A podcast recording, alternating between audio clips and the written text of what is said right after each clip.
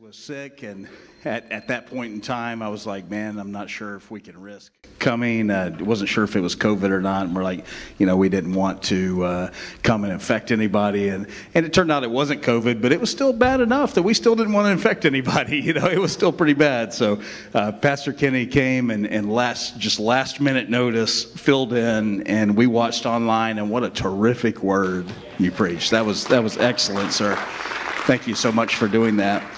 Um, but we're staying in the same vein we've been in for the last few Wednesdays since we stopped uh, with small groups. And the, the vein that we're kind of uh, been in is talking about generational stuff uh, generational things that we deal with. And tonight we're continuing that with generational cycles. And this is the message I was going to preach last week. And Pastor Kenny's kind of filled in that gap. And then from the message the week before, and now we're coming into this because God knows all things and plans all things. Amen. So this week we're coming into generational cycles. In Exodus chapter 20 um, is where we're going to be. We're going to read a small portion of the Ten Commandments, the portion of Scripture where the Ten Commandments is, is found. But in this particular portion, it talks about generational things. Uh, it's verses 5 and 6. And uh, I'm going to start reading in verse 5. It reads like this. You shall not bow down to them nor serve them. Now, understand we're picking up right after uh, the Lord says, You shall have no idols before me, right? And it says, uh, Or no other gods before me, no idols. Uh, he says, You shall not bow down to them nor serve them, for I, the Lord your God, am a jealous God visiting the iniquity of the fathers upon the children to the third and fourth generations of those who hate me, but showing mercy to thousands to those who love me and keep my commandments. That's our key scripture for tonight. So let's open in prayer. Father, we thank you for the opportunity to be in your presence tonight, Lord. Lord, we thank you for just moving in this place, moving on people's needs and talking to us, Lord, and speaking to us. And uh, we thank you, Father, that you interact with us. We thank you, Lord. Lord, you're so great. You're so big. You're so mighty and yet you choose to interact with us. And Father, we're grateful for that tonight. Lord, I pray over this message that you've placed in my spirit, this message that you've laid on my heart, Lord. I pray that those of us in the room, uh, uh, many of us in the room who are affected by this, who need to hear this, Father, I pray that our hearts would be wide open to receive your word. And that, Lord, we would be willing to walk out in obedience, whatever it is, Holy Spirit, that you speak to us tonight. In the mighty name of Jesus. And everybody said, Amen. So we all have certain behaviors, right, that, that we oftentimes attribute to our parents. Right? How many of you are with me on that? Uh, you have certain behaviors or attitudes or personalities or things that come out in you, and you go, Oh, I'm just like my dad. Oh, I'm, I'm just like my mama, right? And sometimes it's your spouse that points it out. You're just like your dad you are just like your mama. You know, sometimes, sometimes it's people that we are closest to that point that kind of stuff out, right? Uh, but we, we all have different behaviors that we attribute to either our parents or those people who raised us, right? The people who raised us that we pick up on. Uh, a, lot of, a lot of times I find my, myself saying, uh, I'm just like my dad, right? And, and some of the things I remember, uh, you know, my dad passed uh, about two years ago, but some of the things I remember in my dad is, is anytime company was over, anytime people came, my dad had to feed them. I mean, he, he was a cook, he was a good cook and, and he fed people when they came to the house, man. If you came to the house, you, you ate. I mean, that's just what it was. And if he wasn't cooking, he had cooked earlier and had enough leftovers to warm it back up for you, right? And that's kind of how he was. And if you if you stayed over, if I was coming in to, if with our family from out of town and we stayed over, he would always ask, "What you want for breakfast?" you know, what you want for breakfast, Steve? And, and my answer to that was always biscuits and gravy. And you can tell that by looking at my waistline. You know, I, I always said, I want some biscuits and gravy, Dad. And he'd be like, Yes, sir. You know, we get up in the morning and he'd have a full on, I mean, he didn't just cook biscuits and gravy. He, he fried up some ham. He made some fried apples. Uh, he would cook some eggs along with that. And I'm like, Dad, all I wanted was biscuits and gravy, but he would have a full buffet, you know, because that's kind of how he was. When he cooked, he cooked for an army, even if it was just for two people. And I find myself to this day that when I love people, when I love somebody, When, when people come to my house and I want to express to them how much I love them and how much I care for them, I usually cook for them. And when people come spend and stay the night at my house, I'll ask them before they go to bed, hey, what do you guys want for breakfast? Because I'm going to get up in the morning, I'm going to cook you some breakfast. And then I always throw in there, hey, I make really good biscuits and gravy, just like my dad. You know what I mean? I'll throw that in there because I really want biscuits and gravy. So I really want them to say, yeah, biscuits and gravy sounds good, right? And, and in that way, I, I take after my dad you know and my dad was was awesome uh, but there were some things about my dad that wasn't so great too right and i think all of us can can say that and look at ourselves or look at our parents and and as we get older when we're younger uh, we typically think of of especially our mothers as being absolutely perfect right? And as you get older, you start to realize, uh, okay, I got this from my mama, and I'm not perfect, so neither was she, right? Nobody was perfect, and nobody in this room was raised by perfect parents. My dad sometimes he got angry pretty quick. If he disagreed with him, man, he, he'd get mad in a drop of a hat, right? He'd get angry. Uh, he was a little snappy sometimes. Uh, sometimes he would just he would just snap at you, and, and he would like, you know, it'd be like just just just a quick snap. Uh, he was mean sometimes when he was hungry, right? And uh, and listen, all of those things and all of those attributes I saw in my dad, wouldn't you know it? And you could probably guess it that what? That's right. My sister acts just like that. My oldest sister, Karen, who sometimes watches, she acts just like that. She got all those attributes. I got my dad's biscuits and gravy. She got all the meanness and the snappiness, right? Now I'm just teasing Karen, and she's probably watching. I'm just, and her name is Karen. That's that's true. Yeah, she is a Karen. So, Literally, that's her name. So, so she gets mad and gets angry uh, pretty quick, right? Uh, no, I'm teasing, but but yeah, all of us kids kind of have those attributes, and we grew up with it, right? And there was there were some things, there was good things that we get from our parents, and there's some some rough things that we get from our parents, or things that we need to change, right? Uh, but how many of you know sometimes there are traits that get passed down with way more complications than just personality? Right? Sometimes things get passed along our bloodlines and our generations that have a lot more complications to it than just personality than just getting a little hangry when you need a biscuit, right? Or just getting a little snappy when you're tired, right? Sometimes it's things that drag on and come through the generations and reach us, and it's things that really can complicate our life. So, according to God's word, there are spiritual genetics as well as physical genetics right? Now, now sometimes, you know, those of us that have, uh, some, some people in the room have a lot of hair and they have genetics that came down from their parents and people had a lot of hair, right? And then sometimes there's some of us in the room that don't have a lot of hair, right? And those genetics came down from people that, that passed that gene down to us. And some people in the room don't have any hair, right? And, and that came down from genetics from people that passed it down before you, right? So there's physical genetics, but there's also spiritual genetics and, and those spiritual genetics can get passed down from generation to generation. So there's some there's some examples of that. Uh, one spiritual generational thing is Adam's sin right? Adam's sin, and it translates even in today, the fallen world, from the sin of Adam and Eve, right? It was a generational thing today that even today we deal with a brokenness in society, a brokenness in the world that came from Adam's sin. It's a spiritual DNA that got passed down for generations. And while no child is held responsible for the sins of their fathers, their mothers, their grandparents, their great grandparents, he or she may inherit a propensity to sin in the same way the people before you sinned.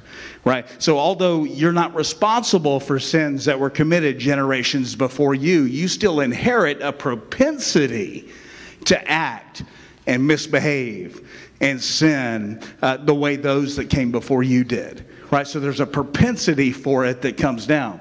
Uh, so, it's not a blame game right? We're not playing a blame game right now or, or today. What we're doing is recognizing uh, the issue and recognizing where these things come from so that we can properly deal with them. Because how many of you know, like G.I. Joe said, it's half the battle, right? No one is, is half the battle. How many of you even ever heard that before, right? How many of you know what G.I. Joe is? Okay, I used to watch it when I was a kid, man, and uh, every Saturday watch that cartoon, right? And knowing is half the battle.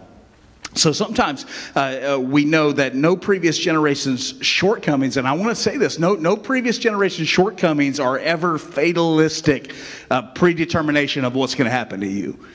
Uh, now, sometimes people grab a hold of the propensity that comes from the generations before them, and they think, oh, just because I have that propensity, that is my fate. That's what's going to happen to me because I have the propensity for that, right? But I'm here to tell you today that just because you have the propensity for it doesn't mean that that is your fate, right? Uh, you can change your fate through the power of Jesus Christ, right? You can change whatever fate was passed down or whatever propensity was passed down from generations before you. You can change that tonight. That's not something that you have to have. Uh, you can change it through God's grace and God's power. How many of you know that God has grace? Right? We were singing about that in the first two songs, and we about broke out in here. Amen. Where's Pastor Brad? We about broke out in here in those first two songs, man. Because why? Because we were so grateful and thankful for the grace of God. I don't know about you, but I'm thankful and grateful for God's grace, right? So, so it, it about broke out in here because we're thinking about God's grace, uh, but the same grace that we were singing about and the same power and authority that we were singing about is also the same grace and the same power and authority that can change your life. It can change, listen, it can flat change your life. Right, Miss Lucille? Flat change your life right? You don't have to go down the same paths that your parents went down. You don't have to go down the same paths that your grandparents went down. You don't have to deal with the same old issues that came down from generation to generation. We don't have to do that because of two things God's grace and God's power. Right, these are things. So generational cycles, as we talk about, and I'm, I'm, talking specifically about, I call it generational cycles instead of generational curses for a reason. That's because generational cycles doesn't necessarily have to be a bad thing right? Generational cycles don't always have to be a negative thing, but I do want to spend the first half of this message talking about the negative, which is generational curses, right? Generational curses are this a specific pattern that is deposited into our family whereby the family members are more predisposed to repeat that pattern because of heightened exposure to it.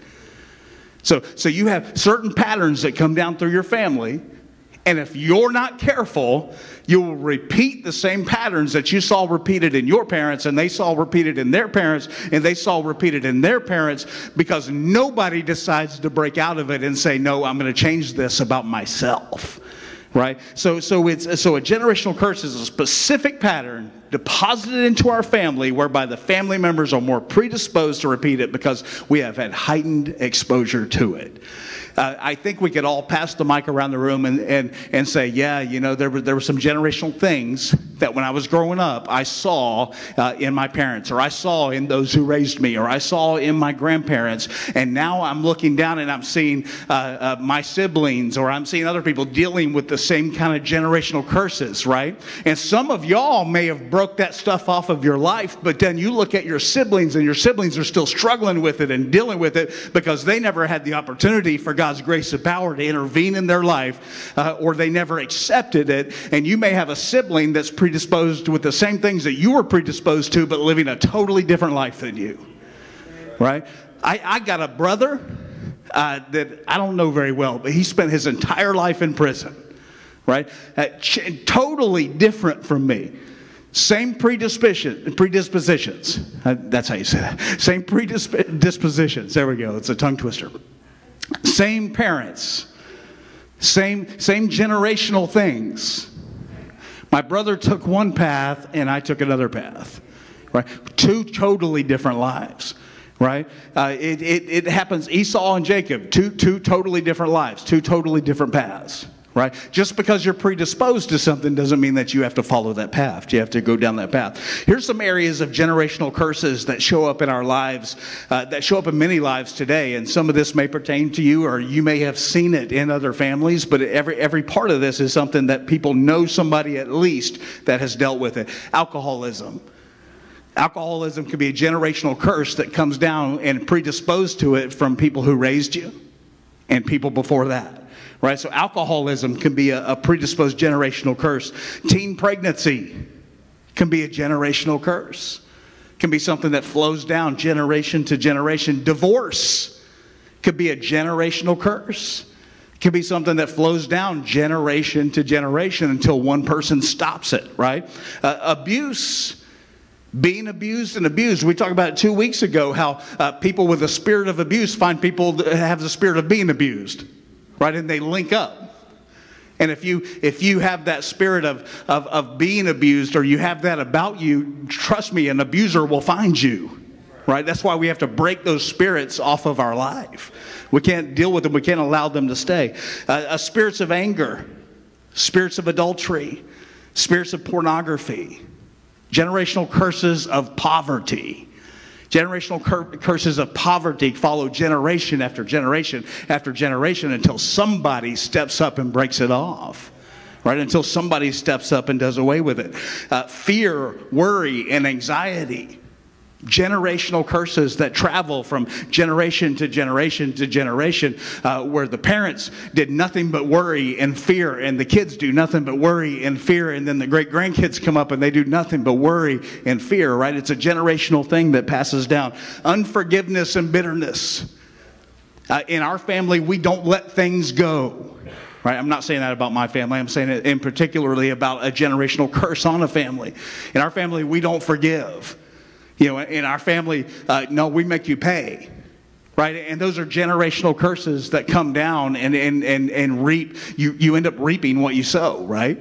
So these are issues. So there there are three steps to get to generational cycles or, or curses in our families and in our life, right? These are three steps that typically happen for a generational cycle to occur, to begin in a family and start to wreak havoc in a family. Here they are. Uh, number one is this somebody in the family sins but instead of repenting and turning from the sin, uh, decides to keep on sinning against God and against their body and against their family, whatever the situation is, in this way repeatedly until it becomes habitual sin in their life.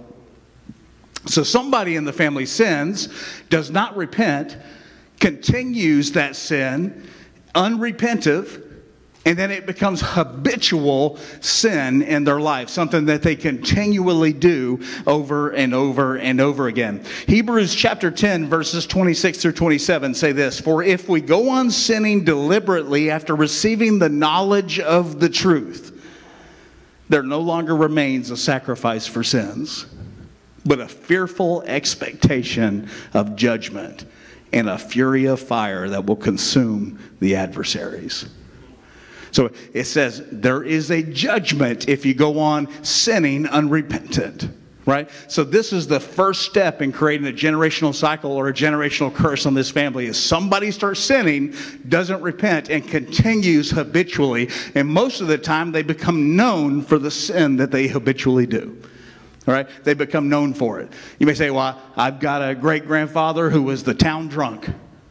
Right? He just, man was always drunk right? And, and in that case, if that's the case, they sinned, were never repentant, never changed their life, and they became habitually known for the sin that they kept committing. Right? These are, these are things that happen in families and in our life. Then step number two happens the habitual sin turns into iniquity right? So in Scripture, we learn about sin and we learn about iniquity. We learn about, uh, they're, they're similar and they're related, but they're two different things. So the habitual sin turns into iniquity. What's an iniquity? An iniquity is being bent towards a certain behavior or activity. You can sin so much that you create a bent in your life towards that activity, right? So, so the first part is, is unrepentant sin becomes habitual sin. The second part is habitual sin takes over the life so much that it creates an iniquity on a person's life or a bent towards that lifestyle, right? So all of a sudden there's an iniquity. Isaiah 53 6 says this All we like sheep have gone astray. We have turned everyone to his own way, and the Lord has laid on him the iniquity of us all. And he's talking, it's a, it's a precursor talking about Christ, right? That the Lord laid the iniquity of all of us on him right? That he took it all for us.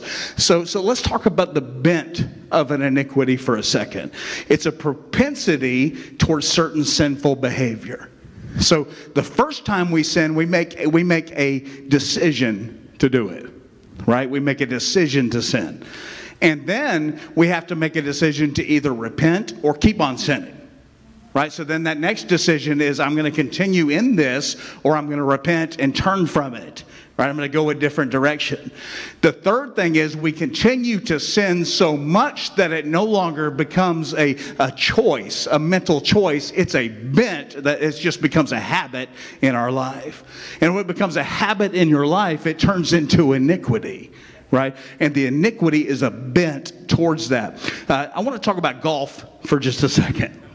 Bear with me because I did some. This popped up. The Holy Spirit reminded me of a conversation I had with a guy at a men's ministry meeting about 15 years ago.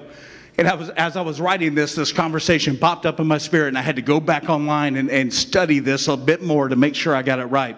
Uh, greens on a golf course are planted, and the grains of grass on those greens break towards any natural bodies of water that are in the area. So if you talk to golf pros, when they're putting on a green, it's hard to see because the grass is so short, but where the grass breaks, which means that the ball turns left or right, has to do with the grass leaning towards a body of water that's in the area.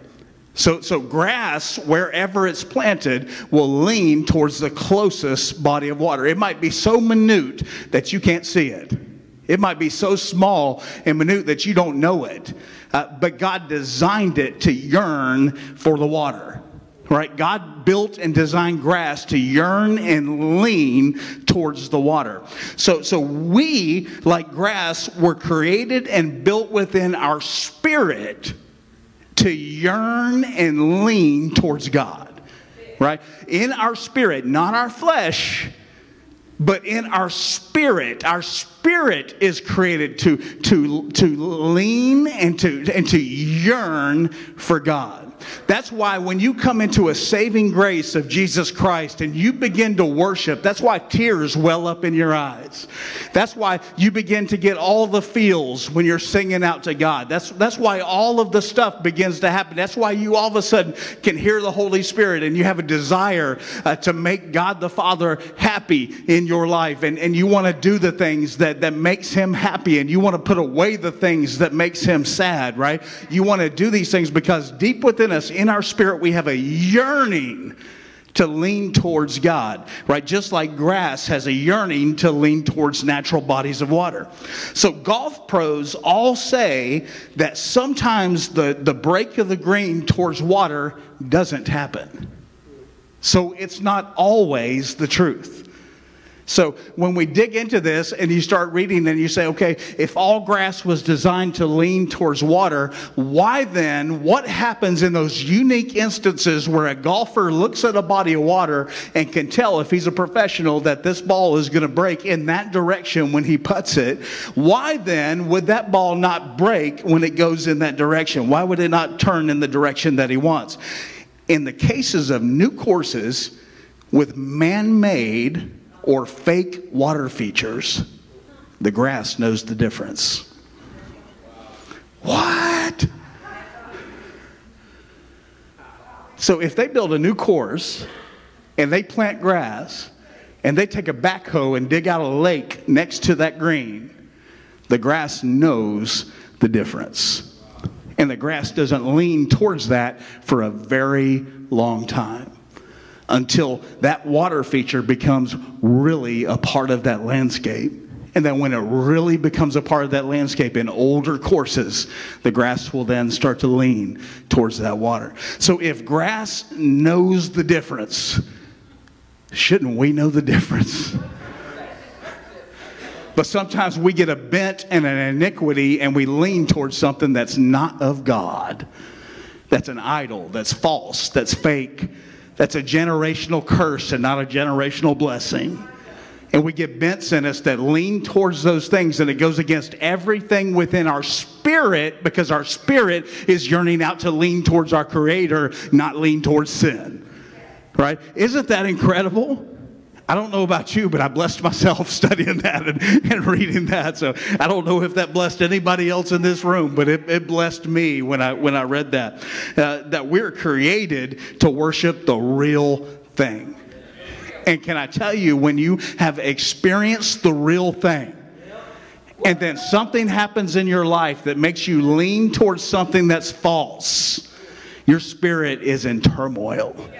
Your spirit cries out within you because your spirit knows that you're worshiping a false God. Your spirit knows that you're leaning in a wrong direction because God has called us to worship in spirit and in what? And in truth. And He is truth. Amen. So we lean towards Him. So here's the third thing that happens iniquity becomes generational due to frequent exposure to the next generation. So somebody sins in the family, somebody makes that habit part of who they are. They, just, they sin so much it becomes part of who they are. They habitually sin, they're unrepentant. And then next thing you know, it creates a bent in them and they start leaning towards a false gospel, a false representation, a false life, a false God, a false idol, things in our life, false emotions. Things that we're not called to lean towards starts to happen, right? And, and then when this bent happens, and you're growing up with somebody with an iniquity or a bent, you can't help it but have that begin to rub off on you right? It rubs off on you. So you can either do one of two things. I was, I was watching uh, Last Man Standing, which is a television show the other day, and, and he was talking about he and his brother, right? He was talking about his dad. And he said, you know, when, when my dad was through with the conversation, he'd take a big old drag on that Pall Mall and blow it in our face. And that meant he was done talking, right? And he said he did that to me and he did it to my brother. He goes, I grew up absolutely hating cigarettes. My brother grew up and he's a Pall Mall man to this day, right? So you have a decision when that starts to begin to wear off on you.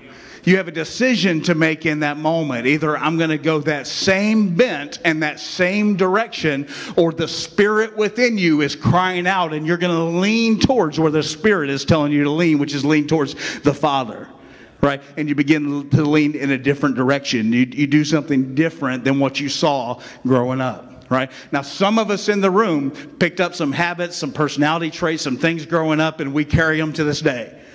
And some people in this room saw some things growing up that you absolutely didn't want any part of and you walked away from that and changed that and through relationship with god allowed him to, to create a strength in you so that you didn't have to fall down the same set of stairs your parents fell down. And you don't have to fall down the same set of stairs that your grandparents fell down right? But you can stand up and change that generational cycle right now right? You can step up and change it. So the next generation uh, is exposed to the iniquity of the previous generation. Abraham and isaac both committed the same sin of lying and saying their wife was their sister. The father did it, and then the son did it. Same, same thing. Same, same, same problem. Out of the same emotion, out of fear. They both did it, right? Uh, Jacob came out of the womb and was named deceiver and then learned deception from his mother, right? So she birthed him, named him deceiver, and then taught him how to deceive. And in essence, when he left home and went off, he still continued to deceive until God wrestled him on a, on a, on a side of a bank somewhere and changed who he was. Right? So, so these are things that we learn, or he learned from his parents. Lot and Abraham split and parted ways. So Lot and Abraham were together, uh, sharing land, sharing property, being in, in connection. And I don't know about you, but if there's anybody in that section of the Bible that I want to be close to and, and cozy up next to, it was Abraham. Abraham had some serious promises from God, right? He had some serious promises from God. And if I were Lot, I would not have wanted to leave Abraham's side. Wherever you go, I go. You tell my animals to graze wherever you want, and I'll have them graze over there. I'm, I'm going to do whatever you do because I want to be by somebody who has those serious promises of God, right? So in this case, Lot and Abraham split, and Lot decides, okay, if we're going to split, I'm going to go ahead and take the better part of the land. So I'm going to take this land over here and I'm going to go this way. Here's the problem Lot took the property that was closest to Sodom, which was a very sinful city. The next time we see Lot later on in life, he has his family living up inside Sodom. They're living inside the city at that point. He's no longer camping on the export, on the outside of the city, running animals and doing the things that he was brought up with Abraham to do. But now he's inside the city, right? So God takes mercy on Lot because God decides to destroy the city, and because of Abraham praying. And because of Abraham interceding, God has mercy on Lot and his family and sends some angels up into the city to save him right? So these angels come up to Lot, say, You need to pack a bag. Like right now, we're out of here. God's getting ready to destroy this city. You got to follow me, right? And they leave. Now, as as they became a part of Sodom, a sinful city that raised their daughters there, the husband and the wife uh, came together there. The iniquity that was inside the city becomes a part of Lot's family.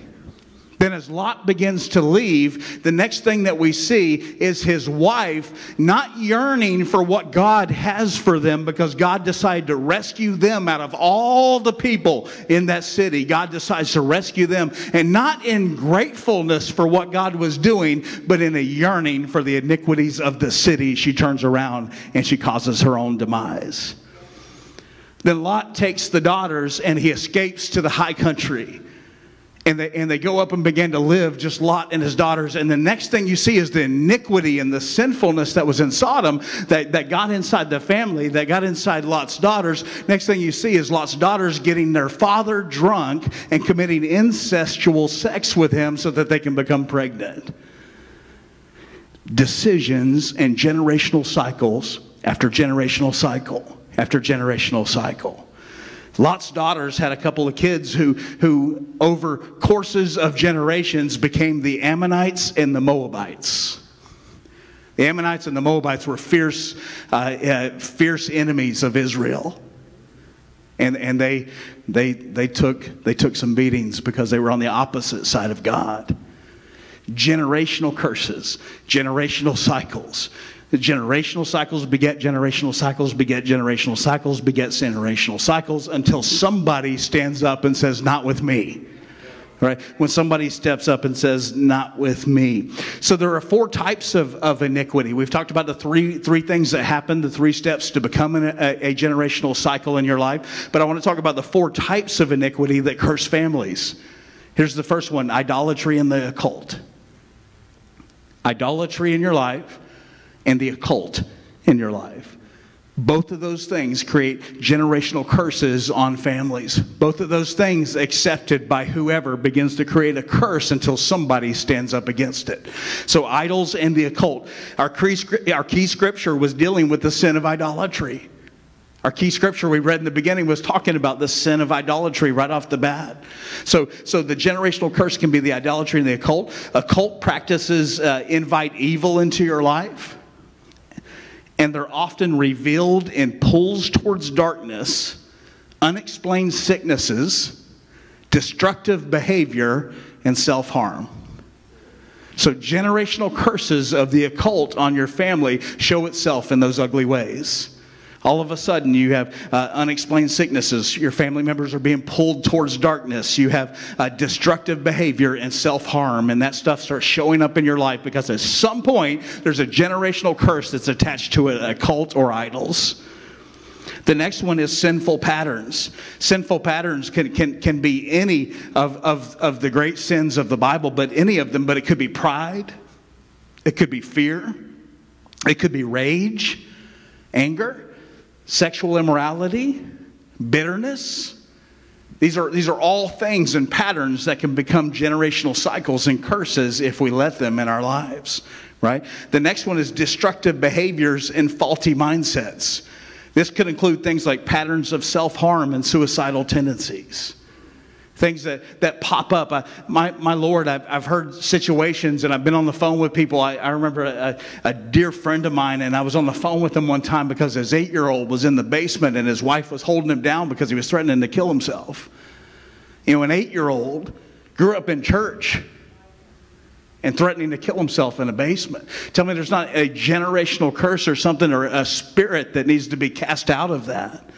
I remember I was in the car business still then. I was a manager in my office, and I got that phone call, and I had to step out of my office and walk to the back lot. And I'm praying and interceding for this family and, and, and, and, and praying deliverance over this little boy who's dealing with this spirit of suicide right but but how many times does uh, patterns of self-harm and suicidal tendencies get passed from father to son and then or passed from mother to daughter right? And it, and it follows suit until somebody stands up and breaks it off and says, No longer is that going to be a pattern in my family's generations. No longer is that going to happen, right? The, the next one, other than patterns of self harm and suicidal tendencies, could be religious spirits and, and, and strongholds. We talked about that Sunday. We talked about religious spirits in people's lives, and that can be a generational curse. It can be a generational curse. And I said religious spirits are the most stubborn spirit to deal with because they believe that they're doing the right thing. They believe that they're right. And, and the hardest person to get, one, to, to get to change is somebody who believes they're right. right? So religious spirits and religious strongholds. Uh, matter of fact, in Acts 7:51, Stephen uh, said this to the religious leaders right before they killed him. but he said this uh, You stiff necked and uncircumcised in heart and ears, you always resist the Holy Spirit as your fathers did. So do you. Religious spirits, thinking they're right. He called them out on their stuff. They got so angry they yanked him out of the out of the temple, took him outside and stoned him to death. Right? He called them out on it. Stiff-necked is unyielding and unteachable and unbending. That can be a generational curse that follows person to person to person to person. Unyielding, unteachable, unbending. There's nothing worse than an unteachable spirit. Nothing worse than an unteachable spirit. It, it follows and follows. And, and he called them stiff necked. He also called them uncircumcised. That was a little bit of name calling, right? Stiff necked, you un, unyielding and unbending people. But then he said, You uncircumcised uh, in heart and ears. Uh, think David and Goliath, right? He said, uh, No, you uncircumcised Philistine. You know, it's, it's a name calling thing. He was basically saying you're, you're, you're a Gentile, basically, but he wasn't saying you're a Gentile physically, because how many of you know that people can be externally yielded to God, but internally not? And that could be a generational curse on your family. It can be externally yielded to God. I have it all together. I know it all, have it all, have it all together externally, and internally not yielded to the Lord. And that's what Stephen said to these Pharisees. He said, Yeah, you're, you're, you're circumcised physically, but your heart and your ears are not circumcised. You're yielded to God on the outside, but on the inside, you're mean as rattlesnakes. You're hateful and you're bitter and you're unforgiving and you don't have the heart of God, right? That's why they got so mad they killed him. Because he called them on their spirits. he called them on their stuff, right? So we see this. The next one is this physical and mental sicknesses or a spirit of infirmity. These are things that, that can be generational, right? Diseases such as cancer, heart disease, mental health issues, depression, bipolar disorder, anxiety. These are all generational curses that show themselves in the form of mental or physical sicknesses. That's why when you go to a doctor for the first time and you have to fill out a form and they ask, Has anybody in your family ever had a history of heart disease? Because there's genetics there, right? But wrapped up in the genetics is also spiritual because we're, we're, we're, we're body, spirit, and soul, right? And, and you can't separate the three body, spirit, and soul are all kind of yielded together. So diseases like that follow down and pass down through generations. Our scripture said, The iniquity of the fathers upon the children to the third and fourth generations of those who hate me. Let's talk about that word for a minute. So, what did he mean exactly? And, and some people will read this scripture and not dig any deeper and go, Well, I don't hate God, so I'm okay. I don't, I don't hate God, so, so I'm all right. You know, I, I may not be doing everything I'm supposed to do, but I don't hate Him. So, I'm, so I'm, I'm okay from these generational curses, these things that come through. Well, what he means by hate in this moment is those who have turned away from God. Or better language might mean this they turn their back on, on God and his ways. They've decided to live how they want to live. And can I tell you that that happens in church all the time? Church folks aren't immune from that. And in churches all the time, we see people that come in, sit in church every single week, but live how they want to live Monday through Friday through Saturday, right? and they turn their back on God's ways the rest of the week. Right? So, so this is uh, those who hate me is actually talking about those who aren't following his path. Those who aren't, aren't doing what he's asked us to do. What has God asked us to do? Have a heart after his? Love people the way that, that he calls us to love people? See people the way that God sees people? Forgive people when they hurt us? That we, we do the things that the Bible has asked us to do, and we don't turn our back on God's ways in any area of our life. Right? It's something that we're that we're supposed to do. So how do we break those negative generational cycles or curses? This is this is first thing. It starts with you. Anybody in this room that recognizes, man, I've got some generational things that have passed down from generation, and I, I see some negative generational cycles in my life right? This is what I want everybody in the room to say right now. It starts with me. That's the beginning. That's the beginning. It starts with me. So how do we how do we do this? How do we break these things? First of all, the first and foremost, how do you know where the head goes, the body will follow? So you have to change your stinking thinking before the body will do what it's supposed to do, right? You got to change your mindset first. Colin uh, was a wrestler in high school and, and I used to go to his wrestling matches and, and man, when you're out there and, and you got to pin somebody where their head goes, their body's going to go, right? So, so they would always be trying to grab behind the neck to, to maneuver and change. And if they can grab behind the neck and maneuver and pull the neck down, the body's going to go that direction. If they can pull the neck to the left, the body's going to follow it to the left. The enemy knows the same thing. And if he can get your thinking to go to the left, he knows your body is going to follow it to the left. If he can get your thinking to go to the right, he knows your body's going to follow it to the right. Right? So your your physical, your your spiritual and physical enemy, the devil, knows the same thing, right? So so how do we break these? Number one, in our minds, we got to recognize the promise and power that we have through Christ. That we have a promise and a power in Jesus Christ. We got to recognize the promise and the power we have. Verse 6 says this God will show mercy to thousands of generations of people who what? Who love him and keep his commandments.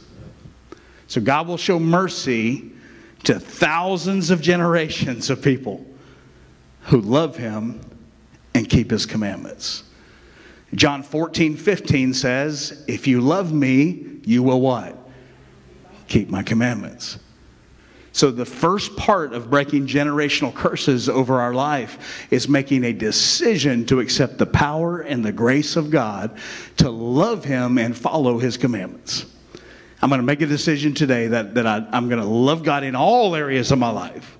Not just the areas that it's easy, or not just the areas that I want to, or not just the areas where I'm not currently struggling, but I'm going to follow God in all the areas of my life right now right? I'm going to follow him. And, and in that promise and power, we're going to see strongholds break. So we not only have the power to break strongholds off of our family, but we have the ability to also create new cycles that reflect the righteousness and the character of God and pass those down from generation to generation.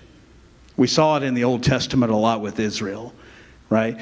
We saw Israel turn dark walk away from God, began to worship false gods, and it went on for generation, generation, generation, generation, generation. And then we'll see Israel come back and repent, turn back to God, and then all of a sudden uh, we'll see generation after generation after generation serving God. Right? It's the same thing in our walk with Christ today that if we make a decision to break those cycles, we can create new cycles in those areas of my life. And listen, I'm talking to Wednesday night Christians, right? Wednesday night Christians, uh, you guys, you guys are here twice a week. You know, you, yeah, your love for God's probably maybe even a little stronger than those who come on Sunday, right? That's the joke, anyway. But Wednesday night Christians you're like, man, Pastor Steve, you know, we've got it all together. Thank you, brother. So, so we, we've got it all together on Wednesday night. But let me tell you this you can have it all together in 19 ways and have it wrong in one. Right? And many times we as Christians can have it all together in 19 different ways and then have one way that we're messed up. One way that we need God to show up in our life. One way that we need to break generational curses over our life. One thing that we deal with that is opposite of God's commandments. Right? That we break that off of our life. Uh, so generational cycles can also be a good thing. Here's number two. Number one was recognize the promise and power that we have through Christ. Number two is this stop blaming our parents or our past family members for the poor decisions we're currently making today. Woo, it just got real, didn't it? See, it's real easy to say, I'm making these bad decisions because I got it from my mama. I got it from my mama. I'm making these bad decisions because I got it from my daddy. Right? But this is the thing just because, and we're going back to the beginning of the sermon, just because you're predisposed and you got something from your parents doesn't mean you have to make the decision to follow down the same path. If you have a predisposition in that area, okay, got that from, from family, got that from generational curses. However, I don't have to make those decisions today because in my walk with Christ, I have the power and the authority to break them off of my life, right? So we stop blaming our parents, our past uh, family members for the poor decisions we're making. Generational cycles are the reasons for what we struggle with, but they're not excuses for us to stay that way. So we get to change it. Ezekiel 18:12 says this, "Why do you quote this proverb, the fathers ate sour grapes and the children's teeth are on edge?" That's, that's a weird that's a weird proverb, right? But he says this, and, and, literally that's all the scripture, right? It sounds like I said, "Why do you quote?" and then the scripture comes, but this is the scripture. Why do you quote this proverb? The fathers ate sour grapes and the children's teeth are on edge. This is the truth because the opposite of that is once we become Christians, we are no longer chained to the past. So once we become Christians, you might have that, that predisposition, but you're not chained to it any longer. Right? That means the sour grapes your father ate, you don't have to spit out. Right? You're not, you're not tasting the sour grapes of what your father had. Once you claim Christ, everything changes for you. Right? That means you have power over those predispositions. They don't have power over you any longer. Right? So we receive the power of the Holy Spirit to break every chain break every chain, right, that has kept us and our family in bondage. Step number three is this get accountability. If you have that one area, man, 19 areas of your life, you got it going on. 19 areas of God uh, of your life you're serving God and doing and following his commandments and doing what he's asked you to do. But my goodness, I just can't forgive people. That's a big one. That's an issue. 19 areas of my life, I got it going on. But I smoke a little crack on Saturday night. I, yeah, whoa, that's a, that's a big issue, right? That's an issue.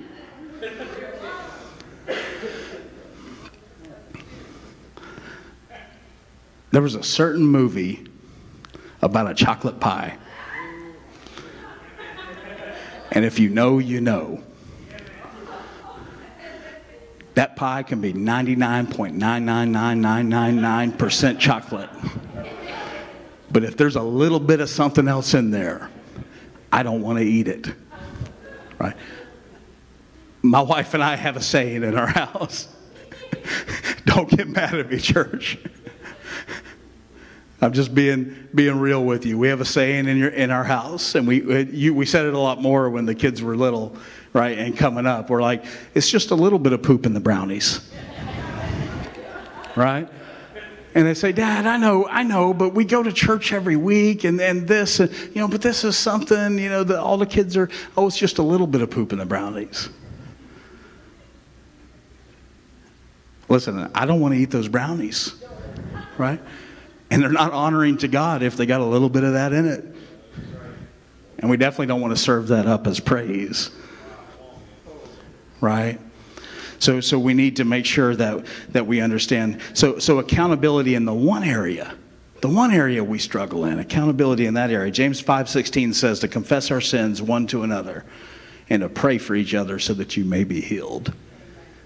Right? Accountability in that area. So because of generational cycles, you will always be more tempted in the area of your family's bents. Right? There's generational cycles are a real thing. Generational curses are a real thing you'll always be more tempted to do what your family did in the areas of those bents, right? You'll always be more tempted there. Uh, but you have to make sure that you have godly accountability in your life, especially in those personal areas of struggle. And what does that look like? It may be sexual temptation. right? It, it might be sexual sin that you have an area of struggle in that you need somebody to, to be accountable in your life. It might be your attitude. You, you might worship the roof off of this place on Sunday, but on Monday you're hateful as all get out. It might be your attitude. It might be your disdain and dislike for people. You may love God, but just don't like people. There may be something in your life that you're struggling with, and it's just that little bit, but it's something that we need accountability in this area, right? And if you can't get it together, find a, a brother or a sister that you trust and get some accountability in that area. Somebody who will ask you the tough questions, right? Hey, how did you do this week? Did you cuss out any cashiers lately? Did you get mad and chuck that McDonald's coffee back through the drive through window this week? Did you punch anybody out this week? Are you still walking in forgiveness? Are you still walking in love? You know, have somebody that's going to ask you the tough questions in the areas that you might struggle with. That's accountability. So Galatians 3:13 says this, Christ rescued us from the curse. That he became the curse to rescue us from the curse. But when he became the curse and died on the cross, he put the curse to death. So we as people can follow a dead curse over our life, or we can follow an alive Christ who was resurrected. Right? So we've got to make that choice. So Jesus helps us overcome anything. So, this is what curses do generational curses try to make you pay penalties for not only your past sins, but the iniquities of your fathers and fathers and mothers before you. Generational curses try to make you pay for the past. And Jesus is saying, I already paid that price. You just have to walk in the power and authority that I've called you to right? And quit serving dead curses. So stand with me tonight. I want to pray. There's a, yeah, yeah, come on up. So, a couple things I want to do tonight. I, I want to pray over us. Uh, but this is something that's pretty deep. You know, this, this is something that needs some chewing. So, in a, in a 45 minute sermon, um, this is something that you probably need to take home and chew on and begin to talk to the Holy Spirit about. All right, begin to ask the Holy Spirit to, to show you some areas in your life. Like, am I predisposed to this? Is this something I'm struggling with? Is this why I'm struggling with it? Because I'm predisposed to this, Lord? Is this a generational cycle or a generational curse on my family that needs to be broken off? And have the Holy Spirit begin to talk to you, teach you, walk you through breaking that off with the four steps we just went over right? Walk you through breaking those curses off of your life. So that's something that you need to do. So I'm going to pray over you specifically that you hear clearly from the Holy Spirit in the areas of, of struggle in your life. Because many of us in this room uh, are great Christians, love God, follow God, do what we're supposed to do 19 out of 20 times. But then some of us in this room have that one thing that maybe you're the only person that knows about it but that one thing that you struggle with or you're dealing with, that, that, that temptation or that issue that you've got to fight. So, in those things, whatever they are, that you make sure you give them to the Lord this week and ask the Lord to walk you through those steps to get rid of them. Uh, secondly, uh, as soon as we close in prayer, we've got Jim and Cindy Oldenkamp. This is their last service with us as they're heading back up north. So uh, I, I, I say, you know, they call people snowbirds that come down from up north. I think they're sandbirds. so I think they belong here. In a few months a year, they, they go on up to, to Minnesota, right? So they're, they're really belong here. They're, heart, they have my heart.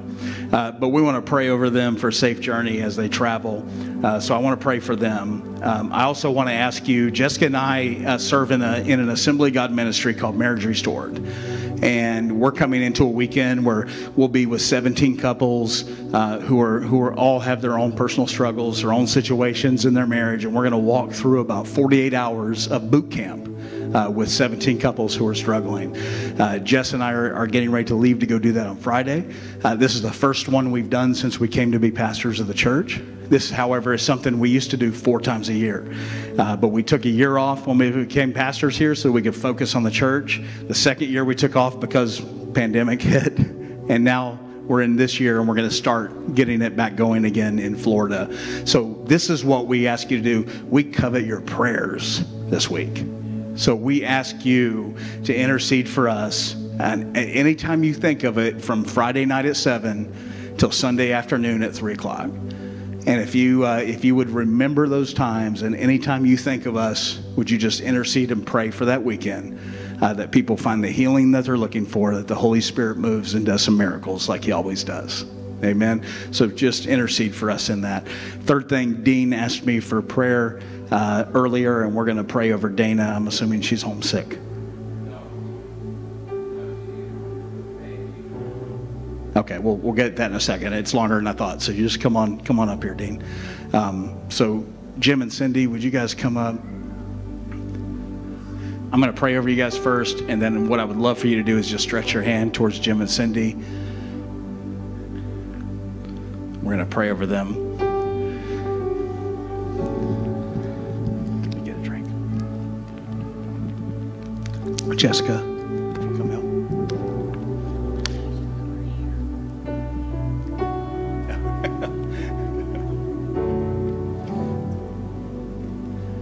Actually, we're going to pray for them first, then I'll pray for you guys. Okay. Father, we thank you for this precious couple. Lord, this couple, they're warriors for you. They're deliverance ministers. They serve you in, in many different capacities, Lord.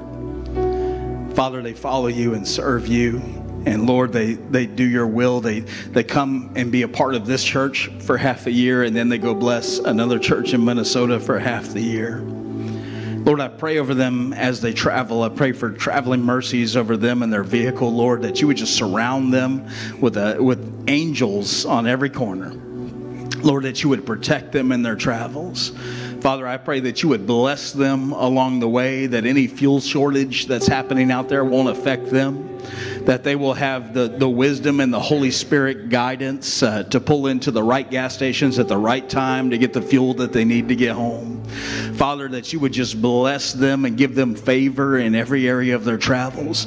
I pray, Lord, that their drive home wouldn't be a hassle and a, a struggle, but would be a pleasure that their drive home would be a joy. Holy Spirit, that you would just invade their vehicle as they travel. Holy Spirit, that you would just speak to them as they travel, that you would talk to them and communicate with them and, and bring joy up out of them, Father, that they would laugh and enjoy their time together on this trip. Father, we pray for protection. We pray for guidance. We pray for joy. We pray for favor. And Lord, as they return home, Lord, that you would guide them and, and uh, help them to just have a great time with their family that they return to see. Lord, we pray for your protection in the mighty name of Jesus. And Lord, I'm going to throw it in there. Bring them down here for good. That's a, that's, that's a selfish prayer, Lord. That's just me. But bring them down here for good if that's your will. That's it. We'll, we'll take them, Lord. We just want you to know that. in Jesus' name we pray. Amen.